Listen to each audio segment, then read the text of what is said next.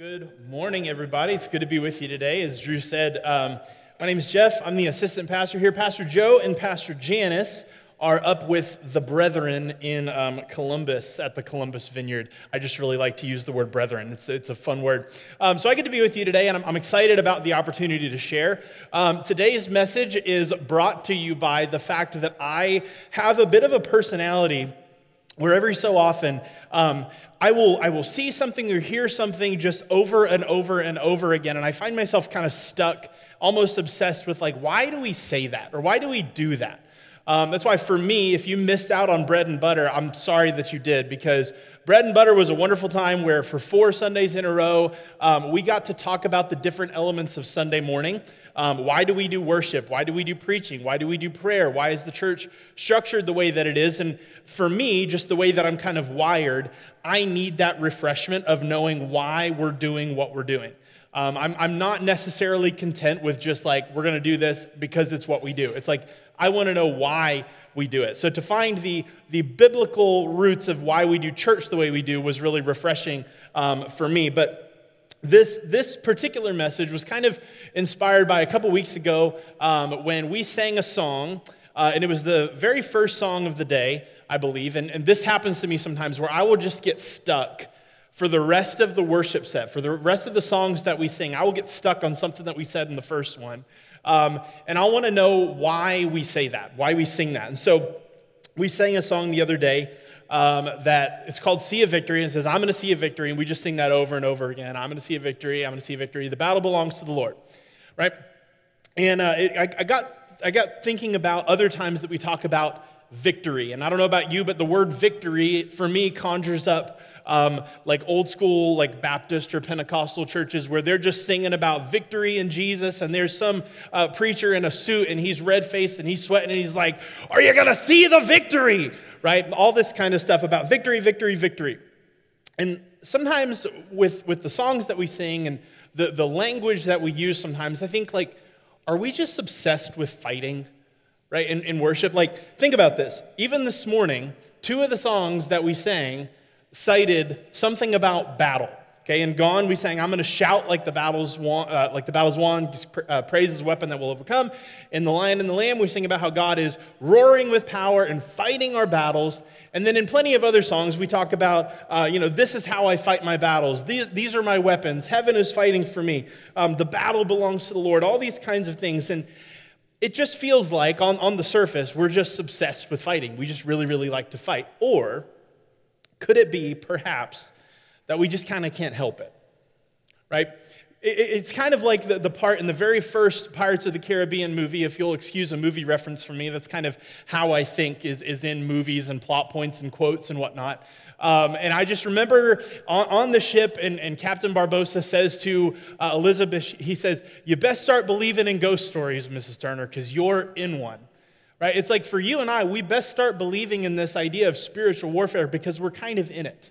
We're kind of in the thick of it. It's an inconvenient reality that we're in a spiritual battle. Trust me, I, of all people, would much rather pretend that it wasn't real.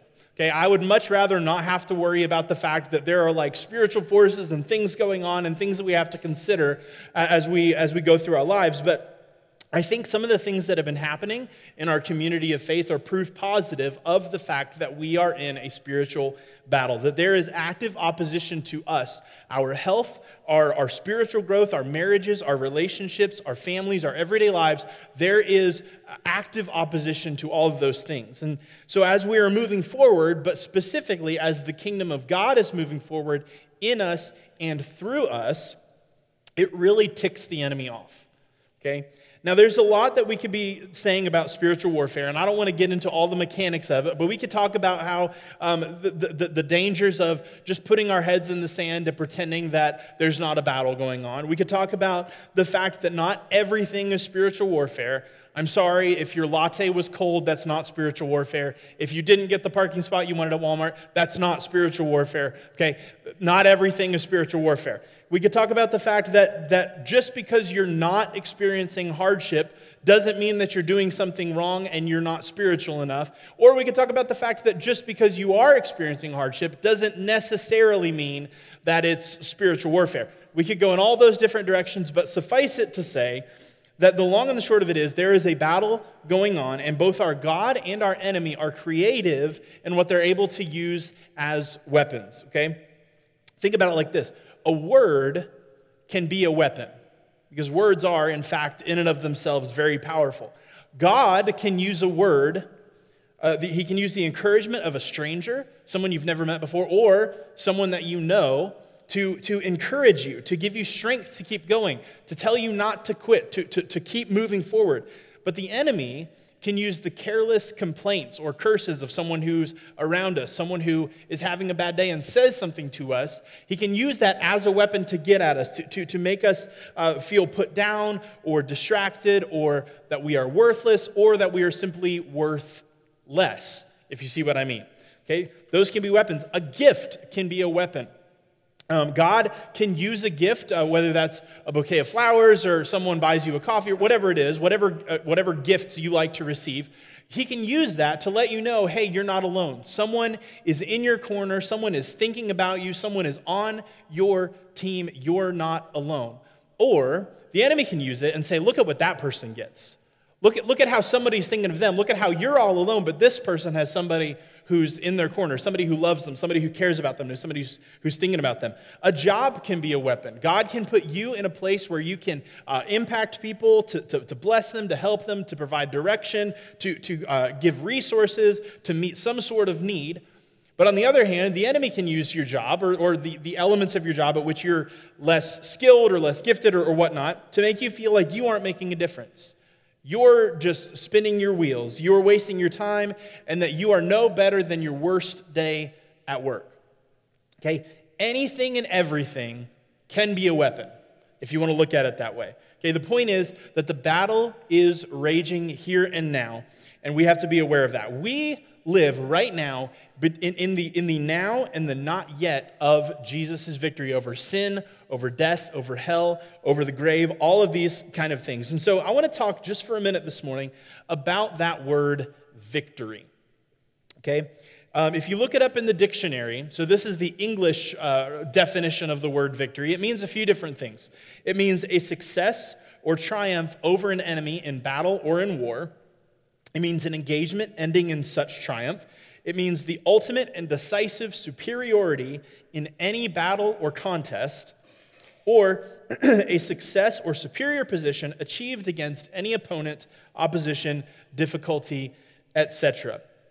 Now, for me, I really gravitate towards that third definition of victory the ultimate and decisive superiority in any battle or contest. Because a victory is a noun, but it also just kind of seems to be uh, an adjective. I'm not the best with my part, parts of speech off the top of my head, but, but we live in victory, right? We, we can have a victory, we can experience a victory, but we also live in victory. And I just love, um, I, I love the word victory because there, there's something about it that allows us to use it on its own. Think about it like this if I can use this as an example, and I know that it's probably not going to mean a lot to everybody, but right now, the NBA playoffs are still happening, and I don't know how or why last night Miami blew game six, but they were up three games to none, and now it's 3 3, and th- that's still not over. But okay, if you win game three, for example, you are not yet victorious because you have to get to the end of the series. The series has to end for you to be victorious. You can be victorious in a specific part of the series. Okay, you can have a game three victory, as it were, but victory as, it, as, as the broader concept doesn't happen until you've won that final game because you have to win four games to move on if you, if you catch the drift there, okay? Victory feels like a word that you use for game seven because this thing is on the line, it is being decided, and if you win, you advance. If you lose, you go home. That is what we're talking about victory. If, if you are victorious in game three, but you end up losing the series, you were not ultimate or decisive, and that is what victory is all about. And so when we talk about victory in Jesus Christ, we are talking of ultimate and decisive things. We are in the end game, as it were, okay? We are not in the industry of quick fixes and easy solutions, and here, just try this verse out, here, try this practice out, and, and everything will be okay. It's like we're in a long term game right now. We're talking about an ultimate end to sin and death and evil and suffering and all of those sorts of things in the world, okay?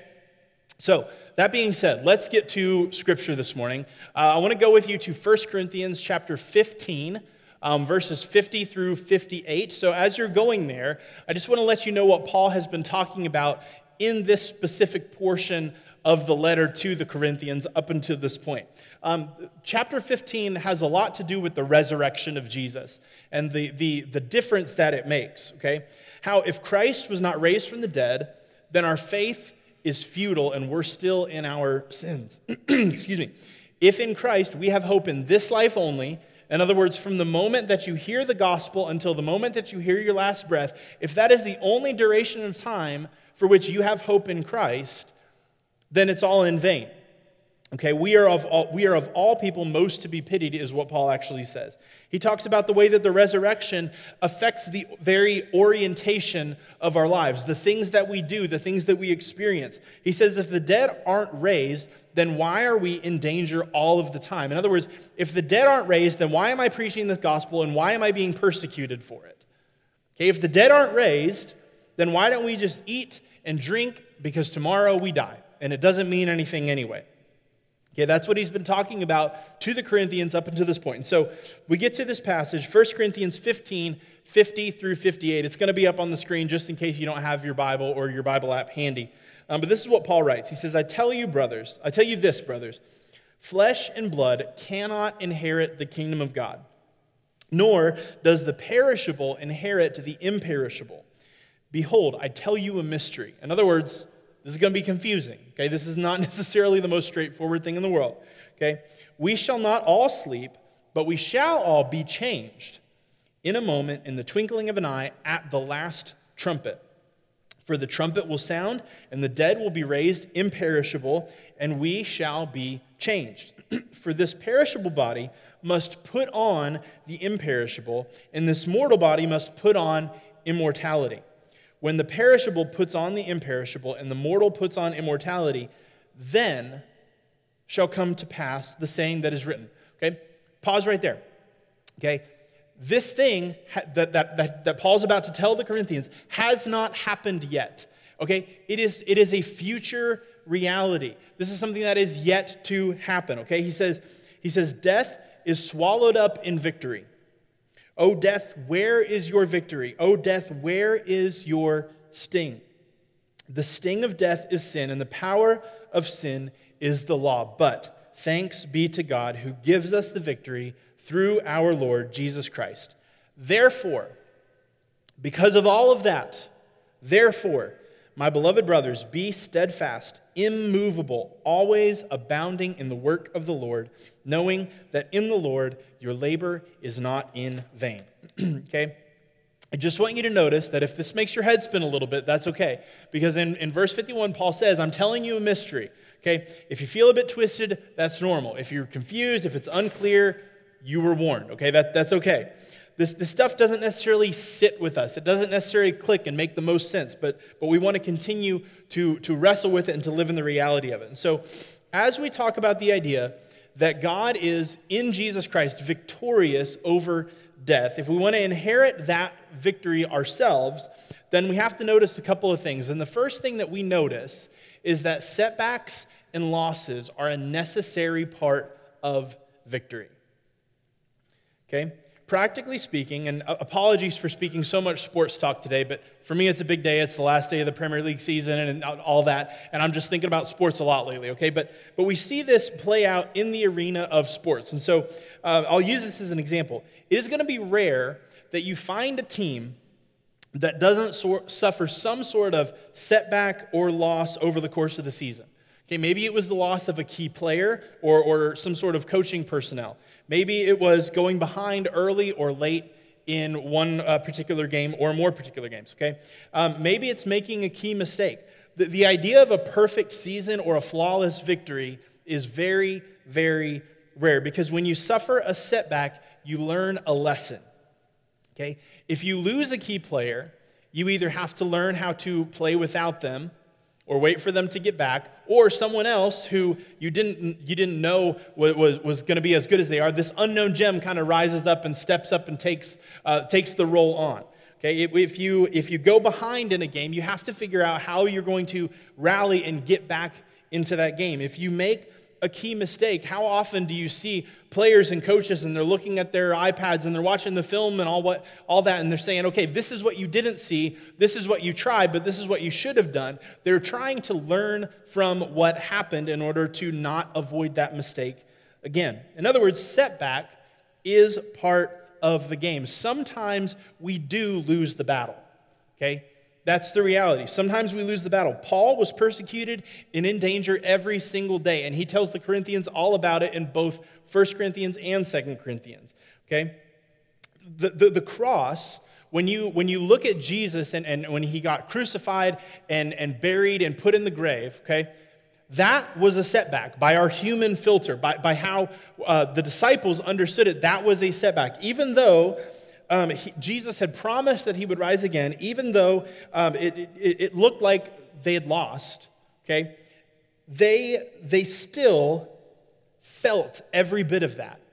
Despite all the promises that, that this would happen, despite Jesus saying, I'm going to rise again, I'm going to rebuild the temple, all of these things, they still felt that and they still felt the setback. But without the cross, there would be no resurrection. And then, as Paul goes on to say, if Christ has not been raised, then our preaching is in vain and your faith is in vain. In other words, if Jesus didn't rise from the dead, then what we are doing right this minute, what I am doing right this minute, and what you are doing right this minute, and listening to me, it's all a waste. We might as well go home. But we believe that Jesus did rise from the dead, and so this is important for us, okay? You can't have these things without the others. If you want resurrection and victory over death, then you have to have the cross. And for us, what that means is that we can't expect victory to come without opposition, without setbacks, and without moments where everything feels lost. Okay, in, in, in storytelling, specifically in the, uh, in the realm of, of screenwriting, there's what they call the all is lost moment.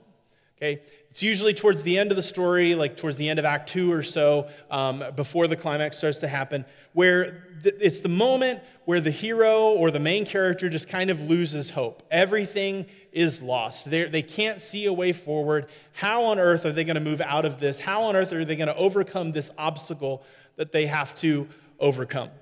And I was thinking about these different kinds of moments, and um, one of the ones for me uh, that, that, that, that pops to mind really easily is in uh, the third installment of The Lord of the Rings, okay? In, in Return of the King. And I got to thinking about how towards the end, um, Gollum and Sam and Frodo are headed up, and Gollum's taking them into Shelob's lair and, and whatnot. But Gollum frames Sam. So if you're not familiar with the story, Sam and Frodo are best friends, um, and, and and Sam has Frodo's back at all times, but Gollum comes along and tries to convince Frodo that Sam does not have his back, that he ate the last bit of bread that they had, and he actually just threw it over the side of the cliff. And so Frodo tells Sam to go home. And Sam is going home, and he's going down the mountain, and through tears and through, um, you know, slipping down the mountain, he discovers the, uh, the, the um, little envelope that had the bread in it and the crumbs of bread. And he discovers, he realizes in that moment that it was Gollum who threw it over uh, the edge of the mountain. And so, in the middle of all that, Sam realizes who Gollum really is. And so he turns around and he goes back up and he rescues Frodo, and then that's how they're able to move forward. So the point is, the point of that moment is what you learn from the setback. Okay? Will the setbacks, will the losses, will the mistakes, will whatever it is, whatever it is that makes us feel like all is lost, will it actually count for something? Okay? When you have your own all is lost moment, when you've made a mistake and now you're bearing the consequences, will you let it crush you and end you, or are you going to learn from it and figure out how you can move forward? If you have relapsed into an addiction or some sort of pattern of behavior that you thought that you had kind of figured out, are you going to just sit there and say, Well, I messed up, I lost, I fell again, or whatever? Or are you going to identify what led you to that point and figure out how you cannot make that mistake Again, if you've seen yet another relationship that you're in crash and burn in your life, are you just going to blame that person? Or are you going to consider the possibility that maybe I have something to do with this? Again, I'm not saying you do, I'm not saying it's your fault. I'm just saying we have to take on an attitude where maybe I have something that I can do differently. If you've run out of money yet again, are you just going to assume that the problem is your job and you're not getting paid enough? Or are you going to do something? Are you going to create a budget, right, and figure out how you can avoid this thing in the future? Here's the point. As Paul wrote to the Philippians, he said, I've learned how to be abased and how to abound. In other words, I've learned how to keep going even when everything's difficult and everything's crashing and burning. And I've also learned how to keep moving forward when everything's going well. And we would do well to learn how to do that too. So the first step for us is that we are going to have to understand that temporary losses are part and parcel of a victorious life. If we're going to move forward, that means that there's going to be some opposition, as, as, as, paradoxical as that may seem, as contradictory as that might seem. Okay, the second thing we want to notice is that an enemy is a necessary part of victory. And you're like, thanks, Captain Obvious, duh, right? but seriously, how often do we take this idea of living victoriously or the concept of victory and, and, and we kind of treat it like if I'm going to be victorious, then there's no more opposition, no more enemy, no more struggle? Okay? If there's no enemy, then there's nothing to defeat. Okay, that's the problem. Okay, so let, let's look for just a minute in the book of Revelation. And I'm not going to pretend that I have my head all around Revelation, okay? But Revelation, in a, in a weird and strange and interesting way, Revelation is a combination of a lot of already, some stuff that is that has happened, some now, that some present reality, and some not yet. Some things that are going to happen in the future. And so we understand, looking towards the end of Revelation, in Revelation 20, we understand that the, the day is coming when the devil, when Satan himself will be cast into the lake of fire. But until that day, he is waging war on the earth. And so, if you back up in Revelation chapter 12, and we're going to put the key verses on the screen for you. In Revelation 12, John gives the account of his vision of the dragon, who he explicitly identifies as being Satan, okay, fighting against Michael and the angels in heaven. Now, that's not happening right now. That happened, okay? That happened previously. Um, but, but they were defeated and they were cast out, okay? So in Revelation 12 9, it says, and the dragon was thrown down, that ancient serpent who is called the devil and Satan, the deceiver of the whole world. He was thrown down to the earth, and his angels were thrown down with him. Okay? So don't miss that. Thrown down to the earth, aka here, aka he gets he gets to, to operate right here and right now in this realm. And he goes on to say in Revelation 12 12, Therefore rejoice, O heavens, and you who dwell in them. But Woe to you, O earth and sea. Woe to us, okay? For the devil has come down to you in great wrath because he knows that his time is short. Now, why would he know that his time is short? Because Jesus has already been to the cross and, and resurrected. And so there's, there's the already, but here's the not yet, right? It gets all kinds of all over the place. But the point is, the devil is ticked off. He is not a happy camper. He is not someone with good intentions. He's not unlike an abuser who has a way of kind of charming you and, and, knows how to get your attention to make you think that you're safe, to make you think that you're going to be okay. But I think too often we kind of look at the devil like he's some sort of prankster. Like he's just trying to, trying to kind of pull a fast one on us. If you play Mario Kart, I just have the vision of like throwing the banana peel. He's just trying to play a trick on you. He's just trying to do something that's going to temporarily set you back, but he'll leave you alone. That's not the case. Okay? The devil is trying to kill you. The devil is trying to absolutely wreck your life. He's trying to rob God of as much glory as possible and kill off as much of his creation as possible. It goes on. Okay, in Revelation 12, 17, the first part of the verse. Then the dragon became furious with the woman and went off to make war on the rest of her offspring, on those, don't miss this, on those who keep the commandments of God and hold to the testimony of Jesus. Okay, so guess what? The enemy has a specific target. And if you have made it your aim to obey God with your life and to hold fast to the testimony of Jesus, you are the target. He wants to wreak havoc on your life, your family, your marriage, your heart, every part of you that is commanded to love God your heart, your soul, your mind, your strength, all of that, your entire life is a target of the enemy because he wants to make you quit. He wants to make you, he wants to make you think that this is not worth it. He wants to make you think that God does not deserve your praise. So he will use anything and everything that he possibly can. Suffering, cancer, abuse, sickness. He'll use the imperfection and, and sins and mistakes of other people that have affected you to make you think that God doesn't deserve your praise. Okay? he'll make you try to think that if this is what God is like, if God won't step in and fix everything the way that I want him to and when I want him to, then he doesn't, he doesn't deserve my praise. He's, he's not worthy of any of it. But here's the deal perseverance is a necessary part of victory. Okay, if we can expect setback and losses, if we can accept opposition, then it stands to reason that we are going to have to persevere. We're going to have to get through it. If we want to cross the finish line, if we want to see the day when God puts all things in subjection under his feet, when the devil and his angels are finally thrown into the fire, when our perishable bodies put on what's imperishable and we are raised to be with Christ, then we have to persevere. We keep walking. We don't get to sit on the side of the road and just wait for it all to pass us by. We have to keep persevering. We have to keep obeying the commandments of God and holding fast to the testimony of Jesus. The narrative of Scripture, all through it, you see perseverance time and time and time again. A few examples come to mind of, of Job persevering through suffering, even when his wife said, Curse God and die. He said, I'm not going to do that. I can't do that. We think of Joseph persevering through being sold into slavery and imprisoned, even after being given a position in Potiphar's house. Even when things were going well for him and he experienced setback, he kept going. He didn't quit. You think of Moses persevering through the tribulation of the Israelites in Egypt, the difficulty of leading the Israelites when they got released from Egypt. We think of Jesus persevering through the pain, the lashes, the nails, the mocking, and the scorn. The scripture said, Who for the joy that was set before him endured the cross, despised its shame for us. We think of Paul running his race, keeping the faith, and receiving his reward where he got to go and to be with Christ. We don't get to quit when the going gets tough. We don't. Because the going has to get tough for there to be victory at all.